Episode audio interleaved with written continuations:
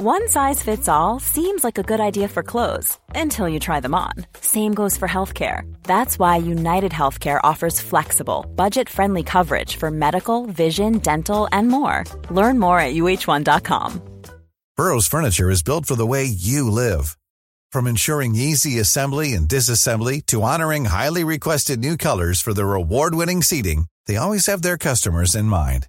Their modular seating is made out of durable materials to last and grow with you. And with Burrow, you always get fast, free shipping. Get up to 60% off during Burrow's Memorial Day sale at burrow.com slash ACAST. That's burrow.com slash ACAST. burrow.com slash ACAST. This is Paige, the co-host of Giggly Squad, and I want to tell you about a company that I've been loving, Olive June. Olive and June gives you everything that you need for a salon quality manicure in one box. And if you break it down, it really comes out to $2 a manicure, which is absolutely insane. It's also so easy to get salon worthy nails at home with Olive and June. The difference between how your nails used to look when you did them yourself and now with the Mani system is a complete game changer. The best thing about Olive and June too is it's a quick dry, dries in about one minute, lasts for five days, and full coverage in up to one to two coats. Visit oliveandjune.com slash perfect Mani 20 for 20% off your first system. That's oliveandjune.com slash perfect Mani 20 for 20% off your first system.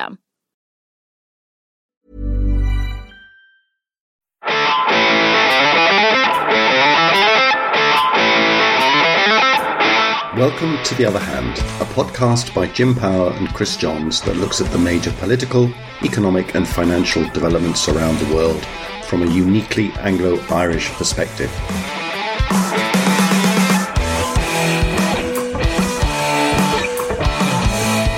All our podcasts can be found at our Substack site and all good podcast platforms. Afternoon, Jim. This is almost an emergency edition of the podcast, given that we've done one quite recently. But obviously, there's so much going on in the world of financial markets, in the banking world, thanks to not one, but three bank failures in the United States over the last few days. The most prominent of which is this thing called Silicon Valley Bank, which is what we're going to talk about most of all today. But lost in the noise around that and the turmoil, and it is not an exaggeration to say that there is turmoil in financial markets across equities, interest rate, and bond markets. There is an awful lot going on, a lot of volatility, big, big rethinks on interest rate forecasts are not the least outcome of all of this as we speak. The headline in the FT's online edition right now is SVB collapse forces rethink on interest rates and hits bank stocks. After a bad week for equities last week, at the time of our speaking right now, the US market is not yet open but German equities are down 3%, UK equities are down 2%, and showing all signs of being extremely, extremely nervous about what happens next. And it's worth looking at that FT head, headline and exploring the story a little bit, particularly when it comes to uh, the all important government bond market. And the story goes on government bond prices soared on Monday. Now, that's for those of you who are not intimate with financial markets, and I know that, that we do have lots of people who are very financially literate and those people who um, are less so, and thankfully we have both types of listener. But government bond prices soared on Monday. That's the equivalent of bond yields going down. The two move inversely to each other, posting some of the biggest rallies since the crisis of 2008 as fund managers ramped up bets that the US Federal Reserve would now leave interest rates unchanged, unchanged at its next scheduled monetary policy meeting.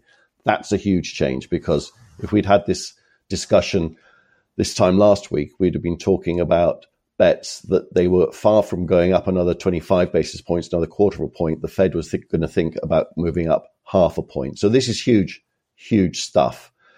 Uh, the Europe's banking stock market index fell 7% today so far. And that means that just over the last few days, it's fallen 11%, with 22 banks that are in that index of bank share prices in negative territory. Several banks, according to the FT, suffered double digit declines. and as a relatively minor but nonetheless very important indicator of what's going on, one of Europe's more troubled banks, at least from a headline, rumors, story, share price point of view, is a bank called Credit Suisse. It is a giant in European banking. And there's something called credit default swaps. And th- these are the ways in which people, putting it kindly, take out insurance on a bank not being able to honor its debts. Uh, putting it unkindly, it's the way traders bet that a bank will, in some shape or form, get into serious trouble. And those CDS spreads are now at uh, very worrying levels for Credit Suisse. More, well, they have been worrying for a time, but they're now at more worrying levels. I've no idea how much trouble Credit Suisse is in, but these are all indicators that we are back into serious trouble in financial markets.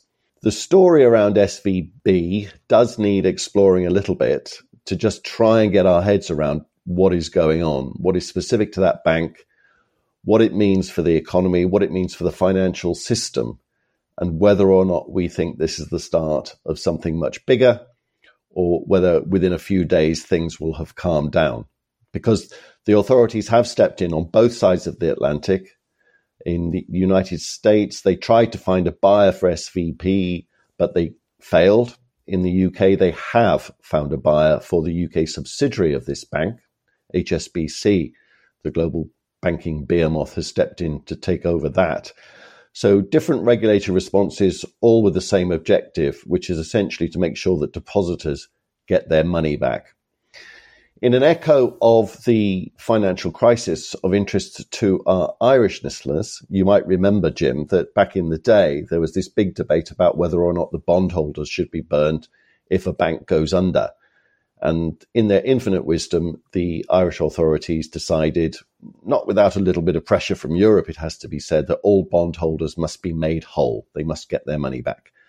In the United States, the authorities there have said, nah, bondholders get burnt. So that's an interesting departure from what happened last time.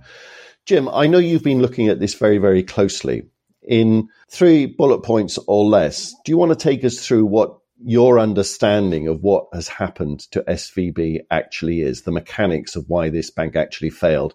And then between us, let's try and explore the implications. Silicon Valley Bank, SVB, is an unusual bank in the sense that its primary role in life was to fund and provide services to startup technology companies. Did that, well, based on its balance sheet, it appears to have done so quite successfully because there's been massive growth in the size of its balance sheet in terms of the deposits it's taken on, in terms of the loans it's granted over the last couple of years. And indeed, the speed with which its balance sheet expanded and the concentration of its business risk in a very specific area of economic activity, you know, should have set alarm bells ringing for regulators, but it didn't. And that's something I think we can get back to um, later on in the podcast. But basically, SVB Bank took in a lot of deposits. At the peak of the technology boom, it had 100, just over a year ago, it had 188 billion dollars on deposit, and it decided to invest 91 billion of those in basically bonds, be it mortgage-backed securities or U.S. Treasuries, um, because it believed it would get, you know, a, a reasonable return from these, and it was a relatively risk-free thing to do. But of course, over the last 12 months, as the Federal Reserve has increased interest rates from zero to four and a half percent, bond yields have risen strongly, and there is an inverse relationship between bond yields and bond prices. So, as bond yields increase in value, or sorry, as bond yields rose, the value of the bonds declined in value. And if you are holding bonds until maturity, um, you will get your initial investment back.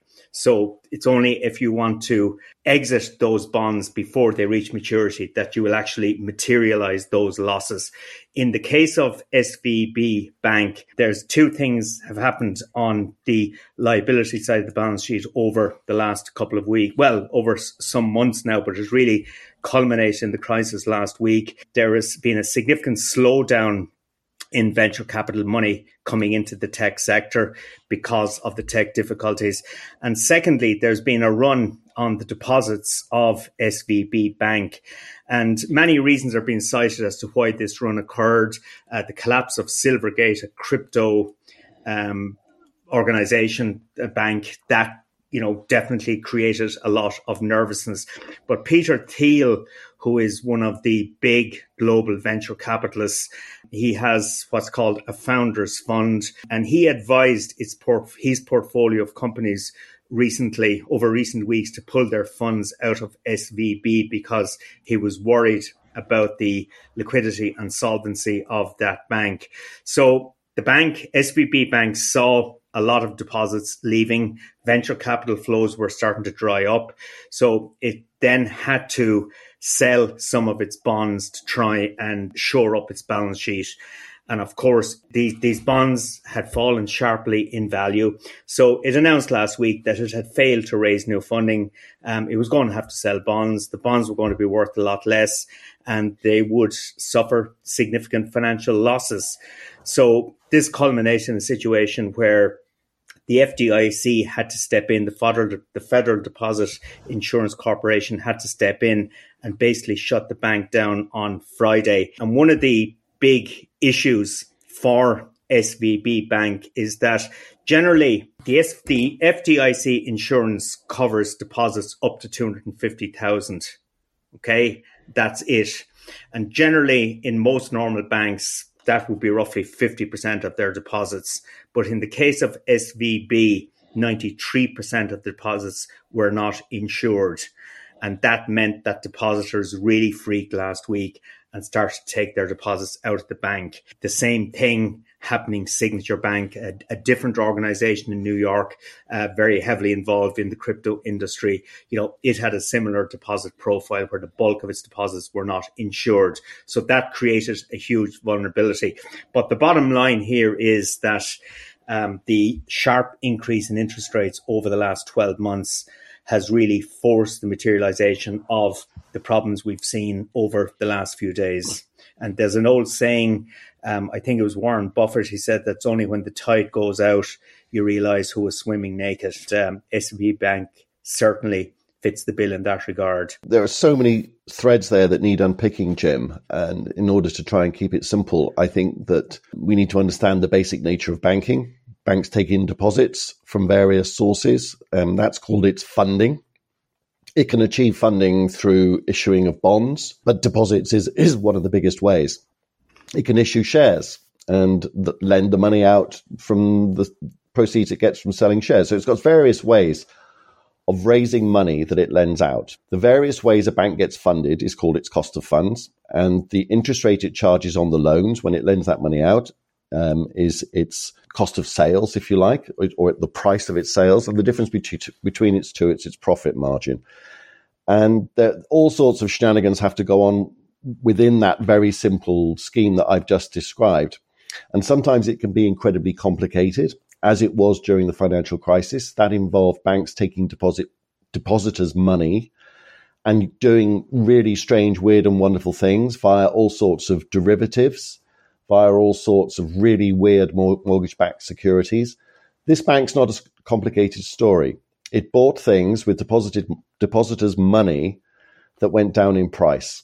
Now, ultimately, that's not a problem because, as you rightly said, it will get its money back, more or less, if it holds these things to maturity. But because depositors started taking out their money, there was a problem. And that's the story of all bank runs. If you remember the Jimmy Stewart film, It's a Wonderful Life, with Bedford Falls Savings and Loan, that was a classic bank run where people queued up at the doors to take their money out because they were worried that if they were last in the queue, they wouldn't get their money back. And exactly the same thing has happened to this particular bank, SVB. Bank runs aren't what they used to be, Jim. We don't need to queue up at the door anymore. We can get our money out with a few clicks of a, of a mouse. That's one of the new things about modern financial architecture. Another new thing about this is that in the old days, even just going back to something like Northern Rock, we would have had rumors flying around the place in the press, on Facebook, and things like that. But now, electronically generated social media derived rumors are instantaneous and ubiquitous. So, one of the things that happened last week is the SVB story was all over social media instantaneously. and everybody was telling everybody else what they were doing. And what they were telling everybody else was, I'm taking my money out. So that, that was a big, big problem. So there are all sorts of new things going on aligned with this very old fashioned, very bog standard, absolutely normal in a historic context, in, this, in the way that accidents are historically normal, uh, of a bank run people getting their money out because the fundamental premise of banking is that everybody if everybody t- tries to take their deposits out the bank goes under now the fundamental question for me is not so much how this what what went on in terms of the mechanics. They bought stuff that went down in price and then all the depositors tried to get their money back and there was a huge mismatch is how on earth were they allowed to do it? And i think that the answer is already beginning to emerge. There's a story on Bloomberg this morning which talks about a guy called Greg Becker, Chief Executive Officer of SVB Financial Group. Eight years ago, he delivered, according to Bloomberg, a blunt message to lawmakers in Washington. The bank he runs is not like Wall Street. And he wanted Congress to pass legislation, I'm quoting from Bloomberg here, that would let workers at his firm avoid thousands of hours every year undergoing stress tests and prepping resolution plans. His was a simple lender, not like the globally systemically important banks that regulators should be focused on. Becker said, the evidence is clear that the Dodd Frank Act's framework for GSIBs is not appropriate for SVB and our peers. Lots of acronyms there, banking jargon. Dodd Frank was the legislation introduced by the United States in the wake of the financial crisis.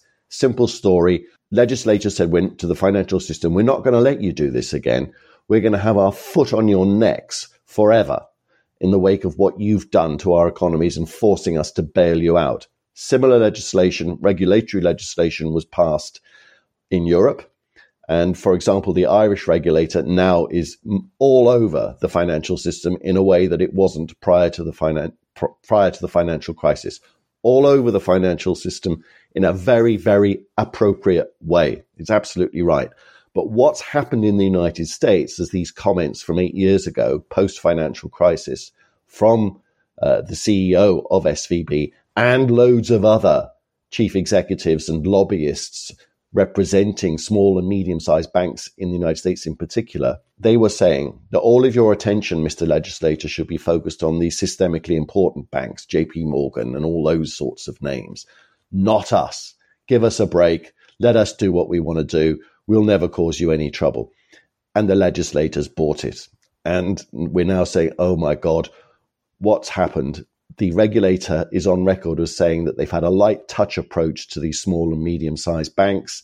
They've basically allowed them to do what they wanted to do. And the moral of this and every other banking crisis story in history is that if you let banks do what they want to do, they will get us all into trouble because banks historically always, always misbehave. And so I think that the message from all of this amidst the bad behavior of the executives of SVB, who've all been fired. The shareholders have been wiped out, appropriately so. So these are relatively new things compared to a lot of banks back in the day in the financial crisis. Some good things have happened, some appropriate things have happened today, but it's a failure of regulation. And so one of the things that has to happen is that uh, the regulator now has to get a grip back on the, these institutions. Whether or not they do so remains to be seen, because the actor behind this deregulation of banks eight years ago, guess who it was? It was a president of the United States that you know very well, and his name is Donald Trump. He actually announced from the rooftops his love of this rowing back of regulation. So, given that he's on, he's on the comeback trail, I wonder just how much we're going to see re regulation of the banks. But uh, the lesson I take from this, Jim, is that banks are still not fit for purpose, and the, the financial system is, is still extremely fragile. And on both sides of the Atlantic, we need to take another look at banking regulation and tighten it even further. Jewelry isn't a gift you give just once. It's a way to remind your loved one of a beautiful moment every time they see it. Blue Nile can help you find the gift that says how you feel and says it beautifully with expert guidance and a wide assortment of jewelry of the highest quality at the best price. Go to BlueNile.com and experience the convenience of shopping Blue Nile, the original online jeweler since 1999. That's BlueNile.com to find the perfect jewelry gift for any occasion. BlueNile.com. Cool fact a crocodile can't stick out its tongue. Also, you can get health insurance for a month or just under a year in some states. United Healthcare short term insurance plans, underwritten by Golden Rule Insurance Company, offer flexible, budget friendly coverage for you. Learn more at uh1.com. Specifically, Trump's rollback on Dodd Frank in 2018 meant that banks with assets of under $250 billion um, were basically immune from the tougher and stricter regulatory supervisory environment that the Federal Reserve creates. So it was basically, as you say, letting all those small banks do whatever they wanted to do. Uh, and of course, um, 250 billion dollar balance sheet. I mean, that would qualify a bank, I think, in about the top 20 in the United States, because I think SVB is uh, 20th in size in terms of the US banking system. So it, we're, we're not just talking about sort of credit unions around the country or the equivalent of, you know, we are talking about significant financial institutions that were basically allowed to do whatever they wanted to do. And I think the one thing we should always learn from history is that I think more than any other sector, the banking industry and bankers are incapable of behaving properly. And, you know, when given the leeway, they go berserk. And most uh, crashes in different sectors, like in agriculture here in Ireland uh, back in the 80s, uh, when there was a huge crisis in agriculture lending, uh, the mortgage crisis that erupted here in 2007, 2008. All of these crises have one thing in common. You know, they're caused in the main by bankers behaving badly. So it is absolutely essential that banking is regulated and that these this lobbying from various lobby groups um, should be ignored by policymakers. But of course, if you get a president like Donald Trump who's very sympathetic to a lack of regulation, um, you know, it's fair it's fair game that the regulator's role is significantly diminished, and we're now seeing the price of that again. And of course, the prob- problem is, as I said earlier, we have no idea um, you know how many other banks in the system could have similar problems. Well, you know, that's it, Jim. Yeah, absolutely. Yeah, it's, it's, one thing to say that SVP SVB is a very unique bank in the sense that you know it was a very unique type of business model. It had uh, heavily concentrated and, as a consequence, very dangerous. Um, you could say the same thing about Signature Bank, but how many other banks out there are like that. That is the real problem. And it, it's interesting. I think the as this story unfolded over the weekend, the gravity and the potential consequences of this banking collapse started to really, really move up the um, agenda. And we've seen um, the Treasury Secretary Janet Yellen uh, basically tell the FDIC that all depositors will be covered in the event of a bank problem. That is to prevent a run of non-insured deposits from the general banking system. The Federal Reserve has also pushed um, a special funding mechanism in place to help banks experiencing liquidity problems. I mean, in terms of what happened, SVP, uh, uh, you know, in a banking crisis generally, there's typically one or two things can happen. One is that you have a solvency problem, the value of the assets falls heavily and suddenly your balance sheet um, you basically become insolvent from a balance sheet perspective. The other type of crisis is a liquidity crisis where basically the way in which you fund your bank or your company generally um, starts to become problematical. And with svp svb bank it is a combination of the two. Uh, there was a problem on the liquidity side in the sense that depositors of non-insured deposits were started to withdraw. Um, and there was a significant reduction, as I said earlier, in the inflow of deposits into the system through the venture capital industry. And on the balance sheet side, um, the collapse in the value of US treasuries over the last 12 months creates a serious solvency problem. So it's it's a combination of a liquidity and a solvency crisis for the bank, but the net result it's gone it's always an illustration of how a liquidity crisis can become a solvency crisis yes. if you let it run hard enough and long enough. There are so many strands to this, Jim, that we frankly could have a two hour podcast or a podcast every day about this. But there's a couple I want to pick up on. Uh, there's um, uh, a story doing the rounds this morning about ESG.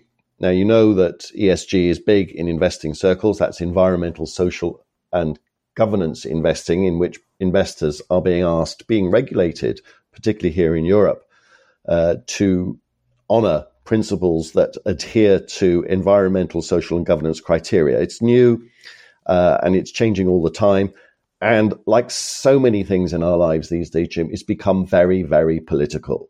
Apart from the sheer practicalities of how you invest in accordance with these ESG principles, I think we should we could all agree that it is a good idea to be environmentally aware when we are making our investments. For example, all the right wing nuts, as I call them, are out of the woodwork this morning, saying that one of the reasons, and some of them even saying it's the reason why SVB failed, was because it allocated a large amount of money to ESG issues, um, which of course is a complete nonsense. It's absolute rubbish. In fact, what this does is that it emphasizes the G in ESG and asks governance questions.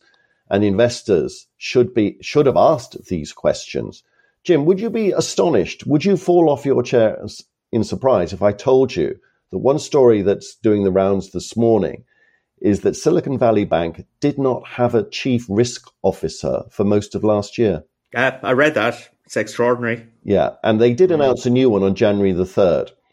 It then disclosed on March the 3rd, just gone, that its previous chief risk officer did step down in April 2022. Now, if that doesn't att- attract, you know, the regulators getting all over them like a rash, then I, I don't know what is. Um, why did the chief executive, and this is a question, I am not ascribing any bad motives or any kind of wrongdoing here. I don't want my learned friends getting on my back. But there is a story doing the rounds that the chief executive, that Gregory Becker guy that I mentioned earlier on, sold a lot of equities in SVB um, last month. The FT is reporting this morning that on February the 27th, Becker sold $3.6 million of the bank's shares at $287. The last time they traded was at $106, and Janet Yellen has told us that the next trade is going to be at zero. In other words, that equities have been wiped out. You know, there are lots of flags that a proper governance process should have raised, and that if you were an investor, you should have been very worried by these sorts of things. So, this, I think, has lots of different strands, many of which have yet to emerge.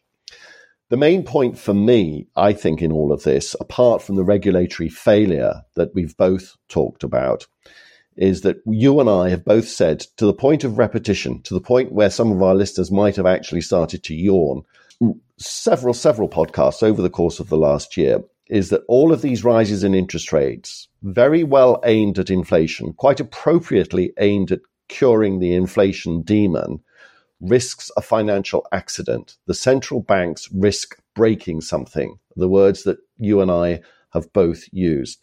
And the question arises now, Jim has something been broken? And do we have now the central banks absolutely caught in a cleft stick between a rock and a hard place, between the Scylla and the Charybdis, all of those cliched metaphors?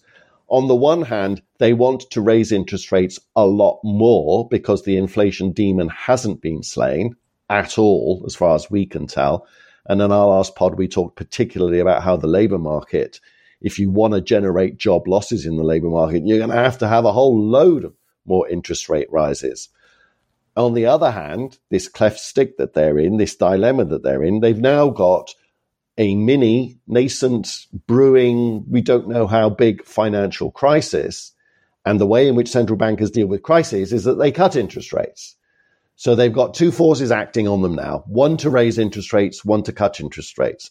And so today we've had interest rate expectations because you can measure this from financial market activity have been all over the place but have been falling. And yeah, uh, Chris, what does this mean? Yeah i mean chris you'd have to say the response from janet yellen at the treasury and from the federal reserve in terms of those two policy implements they put in place to deal with this problem that is indicative that both the Treasury and the Federal Reserve really haven't a clue how bad this could get.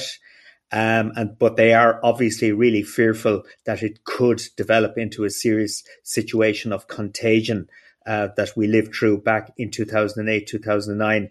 It's all well and good to say, well, listen, banks are much better capitalized now than they were back then.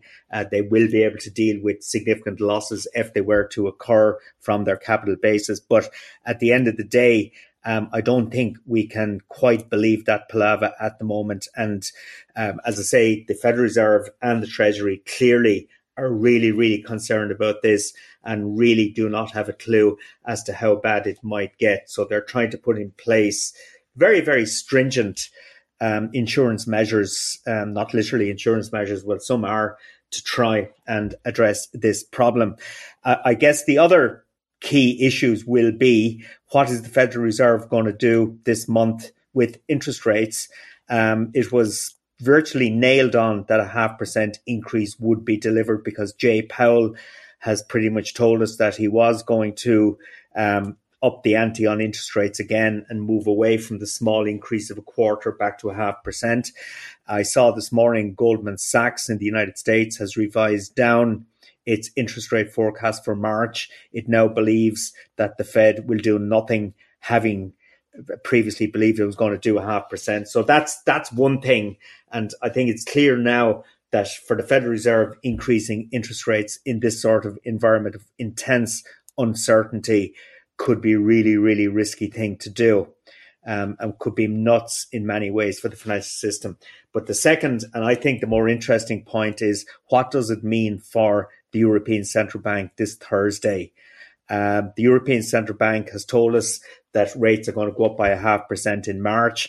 And when the ECB came out and specified a half percent increase um, I think the two of us were a bit incredulous that a central bank could come out, could come out and be so specific about what it was going to do with interest rates um, a month down the road, given how uncertain the whole global environment is in any event um, ever before this SVB crisis erupted. So, um, if you were Christine Lagarde this Thursday, would you deliver the half percent increase in European interest rates? Emphatically not. I would not do that. I think she's going to. Obviously, I don't know. Um, but if she does, I think it would be a mistake. I think the German bond market, for instance, is telling her it would be a mistake. German 10 year yields this morning, Jim, are down 31 basis points. That's a huge move. The five year is down 40 basis points. The two year yield is down 54 basis points. Those are interest rate expectations changing dramatically. Those are big, big moves. As Bloomberg said, we're seeing moves in bond markets that we haven't seen since the financial crisis. And that's telling central banks be careful, be very, very careful. We don't know if there is another problem out there, uh, but we don't know. And the fear all along for the past year is that there are problems waiting in the weeds of the global financial system, global financial architecture that mean that when you put interest rates up in the way that you are, we totally understand you're doing it for inflation, but interest rates affect other things. They don't just affect inflation. You've got to remember that you also have a mandate for financial stability as well as a mandate for keeping inflation under control. Sometimes that mandate is implicit rather than explicit, but there we go. Central banks at the end of the day are supposed to preside over a stable financial system, whether they're mandated or not. And we've already had some pretty serious accidents caused by higher bond yields. We had back in September of last year, the bizarrely, the, the, the UK pension fund industry nearly blew itself up because of actions that it had taken previously in government, supposedly ultra safe assets. Remember, as I said earlier, we're talking about stuff going on in areas of the market that are not esoteric, that are not complicated. It doesn't involve massive use of incredibly complicated derivatives. Pension funds bought an awful lot of UK government bonds, admittedly in a leveraged way, which was a rather naughty, it has to be said. But it was about government bonds, the ultimate risk free asset. And lo and behold, that blew up in their faces in the face of Kwasi Kwarteng's first budget. And so the rise in bond yields nearly took down the UK pension fund industry. It did take down a UK prime minister, and now it's taken down a significant chunk, well, a, a reasonably significant chunk of the US banking system with it and has caused all sorts of other things to go on. You talk about them insuring all deposits. That means that that $250,000 deposit insurance limit is out the window. They've now effectively insured all deposits. What consequences is that going to have? So we don't know if there is another accident. We all hope that there isn't going to be another accident. And if you had reason to believe, and the central banks, of course, will have far more information than me, if you have reason to believe that there aren't any more accidents out there waiting in the weeds of the financial system, then go ahead and raise interest rates, focus on inflation. If that's what they're doing, then I wish them luck and I hope that they succeed. I sincerely hope that they succeed.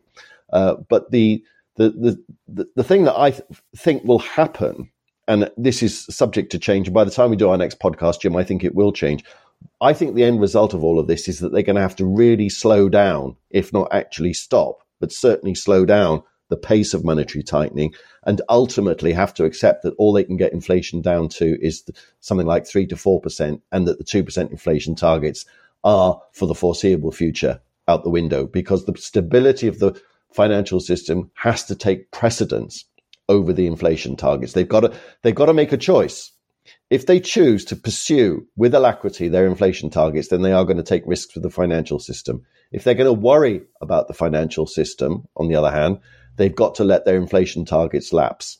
That's what I think. Yeah, I w- I wouldn't disagree with you. I would strongly suspect Jay Powell will be on the phone to Christine Lagarde this week, um, giving her some of his views on what the ECB should do with rates. I, I think a rate increase would be a stupid thing to do in the current environment.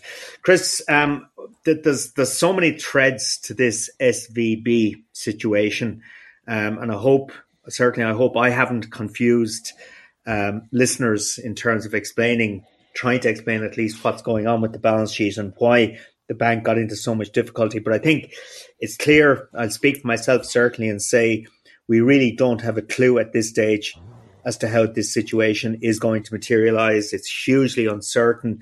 There are obviously huge risks. And um, I think it would take a brave individual to suggest at this point that there will not be further bank collapses or similar issues over the coming weeks. I, I think we need to be clear, Jim. We don't know. We just no, simply we don't, don't know. know. We have all along warned that we worried, without knowing, that there would be a financial accident somewhere in the system as a result of rising interest rates and rising bond yields. And it's now happened two or three times. And we're worried, without any knowledge, that it may happen again. And we sincerely wish the central bankers luck in trying to get their arms around this issue. But they've now got two very, very big things to worry about today. Whereas last week they seemed only worried about inflation. Now they've got to worry about inflation and financial stability. And how they square that circle, God only knows. Um, it, it, it reminds me of the comments also that we've made about forecasting, Jim. Is is that we we always say somewhat tongue in cheek, don't do it, but it's it's very important to have a view of the future. Forecasters often say quietly, it's it's much easier to talk about something happening uh, in a contingent way and say, well, we worry that this is going to happen. And we're pretty sure actually that this is going to happen without be, being certain about it, but we don't know when. And there's, so there's always something uh, out there that we, we worry about that we think there's a high probability attached to it, but really we can't date. And this financial accident is a prime example of that. I'm still as worried, if not more so, than I was that the central banks are going to break something and that something is going to crawl out of the woodwork in the weeks and months ahead. Um, but it, it, it, behoves us not to join in the pylon that central that uh, social media did over the weekend. And one suspects that some some corners of social media were actually trying to whip up a crisis. We are not in that game at all. We are simply calling it the way that we think. And that is to say that we're extremely worried, sympathetic to the dilemmas that central banks actually have, but they are caught in a hell of a dilemma. They are. Chris, uh, before I wrap up, at least, just to bring it closer to home, you know, what does it or might it imply for Ireland, the Irish economy, the public finances? Um, as as far as we know, and looking at the balance sheets of the Irish banks, uh, they do appear to be in a strong solvency position and in a strong liquidity position. Um, famous last words, I guess, but you know the, the, the regulation of the Irish bank system appears to be pretty stringent over recent years. So a banking crisis here doesn't appear likely, in my view. Famous last words. No, I agree, Jim. Um, I think there's, for example, there's no reason for you or I to take our money out of any Irish banks no, today, no, none whatsoever. No. no. Then the other issue would be what it means for technology. You know, we, we've been going through a significant correction in the global technology sector over the last 12 months, and we've seen all the job layoff announcements. Um, certainly, the whole venture capital funding of startup technology companies um, has slowed significantly. You would see it actually grounding or grinding to a halt over the coming months.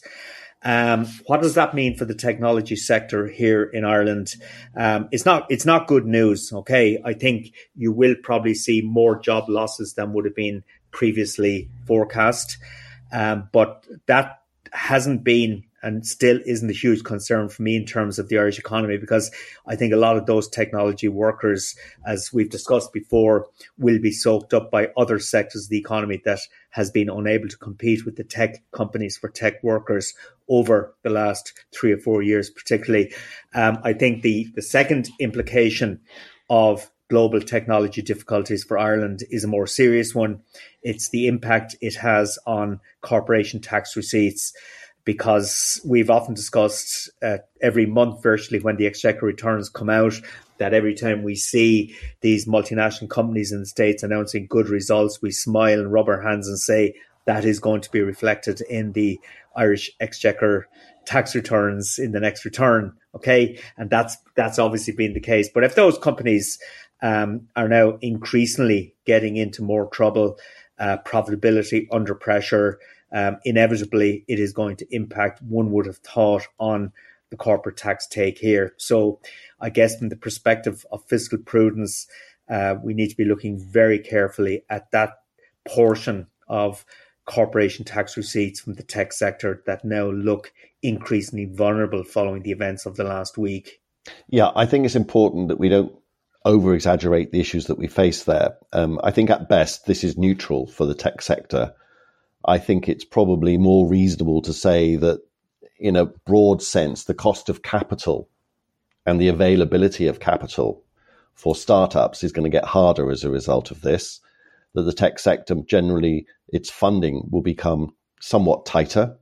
Um, that means other things being equal, that its growth rate will be lower. Um, it might act, there actually might actually be less startups. Some startups might go under, but the actions that the authorities have taken, I think, will minimize those effects. So it won't be huge. I think only if it ripples out further and we get more accidents. But uh, as you say, as you said right at the top of your, your remarks there, Jim, it's not good news for the tech sector. There's nothing good in this for the tech sector, certainly not in the short to medium term. Absolutely. Listen, Chris, we'll talk again later in the week. Um, I feel this is going to be an evolving story. Yes, and it could well be that by the end of this week it's all blown over, and certainly our sentiments will be. I think that we hope that it does blow over very quickly, and that we can get back to talking about inflation and interest rates. But I suspect that there are some more stories to come out of the woodwork on this one before we can reach that conclusion. But fingers, we'll end this with a fingers crossed moment, Jim. Okay? Yeah, I remember being in San Francisco the weekend that. Um Bear Stearns collapsed, and it was Patrick's weekend. So yes. there's a nominous sign. Let's look forward to the Grand Slam match on the next Patrick's weekend. Cheers, Jim. Indeed. And that we can get back to talking about inflation and interest rates. But I suspect that there are some more stories to come out of the woodwork on this one before we can reach that conclusion. But fingers, we'll end this with a fingers crossed moment, Jim. Okay. Yeah, I remember being in San Francisco the weekend that um, Bear Stearns collapsed, and it was Patrick's weekend. So yes. there's a nominous sign. Let's look forward to the Grand Slam match on the next Patrick's weekend. Cheers, Jim. Indeed.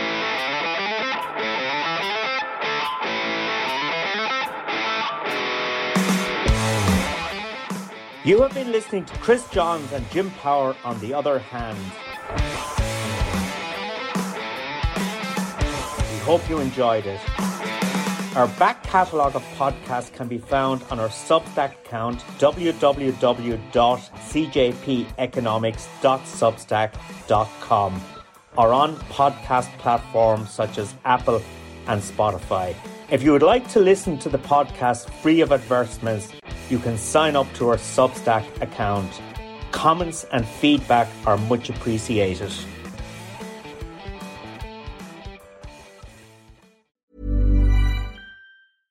Small details are big surfaces, tight corners are odd shapes, flat, rounded, textured, or tall. Whatever your next project, there's a spray paint pattern that's just right. Because Rust-Oleum Custom Spray 5 and 1 gives you control with five different spray patterns. So you can tackle nooks, crannies, edges, and curves without worrying about drips, runs, uneven coverage, or anything else. Custom Spray 5 and 1. Only from Rust Mom deserves the best, and there's no better place to shop for Mother's Day than Whole Foods Market. They're your destination for unbeatable savings, from premium gifts to show-stopping flowers and irresistible desserts. Start by saving 33% with Prime on all body care and candles. Then get a 15-stem bunch of tulips for just $9.99 each with Prime. Round out Mom's menu with festive rosé, irresistible berry chantilly cake, and more special treats. Come celebrate Mother's Day at Whole Foods Market. Hey, it's Paige DeSorbo from Giggly Squad. High quality fashion without the price tag. Say hello to Quince. I'm snagging high-end essentials like cozy cashmere sweaters, sleek leather jackets, fine jewelry, and so much more. With Quince being 50 to 80% less than similar brands.